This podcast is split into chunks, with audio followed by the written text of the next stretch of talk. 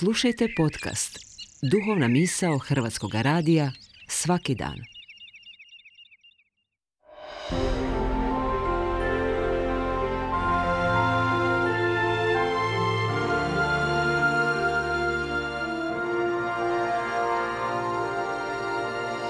Duhovna misao. Urednica je Blaženka Jančić.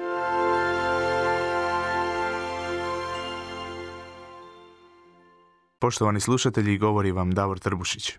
Evanđelje današnjeg dana pred nas stavlja Isusovu riječ, upućenu 11 učenika, da pođu po svem svijetu i propovijedaju evanđelje svemu stvorenju. U toj se zadaći upravljeno i apostolima zrcali evangelizatorska i misionarska narav crkve, jer neovisno o razdoblju u kojem je djelovala, crkva je tijekom svoje dvotisućljetne povijesti uvijek pridavala veliku pozornost društvenoj komunikaciji i njezinim sredstvima, ne smije se ni zaboraviti činjenica da je kršćanstvo utemeljeno na Božjoj samoobjavi čovječanstvu u utjelovljenju Isusa Krista religija komunikativnog tipa. Da je zaista takva, očituje se i u tome da je komunikacija označena riječju Božjom i riječju čovječom, ali i propovjedanjem prvih kršćana u smislu svjedočenja. Ti su prvi kršćani i apostoli bili svjesni važnosti svojeg poslanja – na to nas podsjeća i današnji evanđelski ulomak u kojem stoji da učenici pak dođoše i propovjedahu posvuda, a gospodin surađivaše i utvrđivaše riječ popratnim znakovima, jer im je Isus Krist zapovjedio da naučavaju sve narode, da proglašuju evanđelje bez granica vremena i prostora.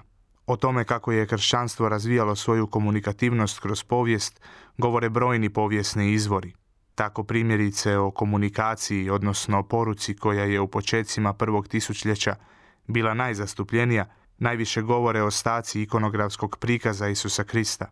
Njegov je lik u slici dobrog, to jest lijepog pastira, učitelja ili kralja, u središtu pozornosti, poručujući da je upravo propovjednik, odnosno svećenik nositelj poruke Kristova spasenja. Zahvaljujući Gutenbergu u 15. stoljeću događa prevrat u načinu prenošenja Kristova naloga. Razlog tomu je tiskarski stroj i Biblija kao prva knjiga koju on odlučuje tiskati 1452. Tiskanje Biblije završeno je 1456. a njezino je značenje u to vrijeme bilo više struko. Ponajprije u znanstvenom smislu, jer je bila kamen temeljac novih istraživanja, ali i simbol gospodarskog napretka s kraja srednjeg vijeka.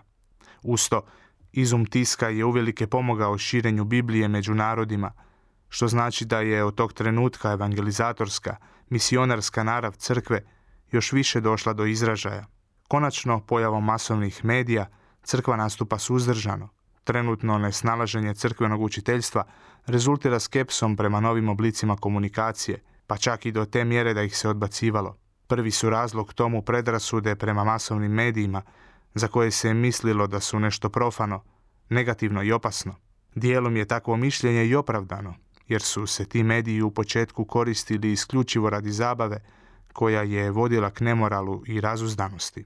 Takav se stav u bitnome promijenio 60. godina 20. stoljeća, kada crkva nakon drugog Vatikanskog sabora i njegovih dokumenata, kao i postkoncilskih promišljanja o svom poslanju da komunicira po uzoru na Isusa, savršenog komunikatora, aktivno počinje participirati u javnoj sferi posredstvom masovnih medija. Prateći crkvu i razvoj kršćanske religije kao religije komunikativnog tipa kroz povijest, u današnjem je suvremenom i globaliziranom društvu neizbježno govoriti i o medijatizaciji kršćanstva. Činjenica je da su institucionalizirane religije, poput kršćanstva, u posljednje vrijeme sve više dio naše medijske svakodnevice. Tako Harvard primjećuje, te na primjeru danske televizije tvrdi kako je u programu sve češće moguće zamijetiti emisije u kojima se o religiji raspravlja. Istovremeno upozorava da su religijske teme danas dio popularne kulture, pa one olako kliznu u domenu zabavnog programa i individualiziranog pristupa. Tako ćemo često o obraćenjima i iskustvima vjere slavnih osoba čitati i gledati u showbiz rubrikama svjetovnih medija. Hrvatski medijski prostor nije iznimka. Tamo su religijske teme često zastupljene po binarnoj logici, od marginalizacije do senzacije.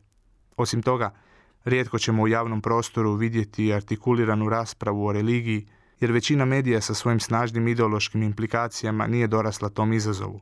S druge pak strane, Ne postoji ni dovoljno crkvenih komunikatora koji bi za početak htjeli, a onda i znali sudjelovati u diskusijama ili debatama o pitanjima koje se tiču uloge i djelovanja crkve u suvremenom društvu.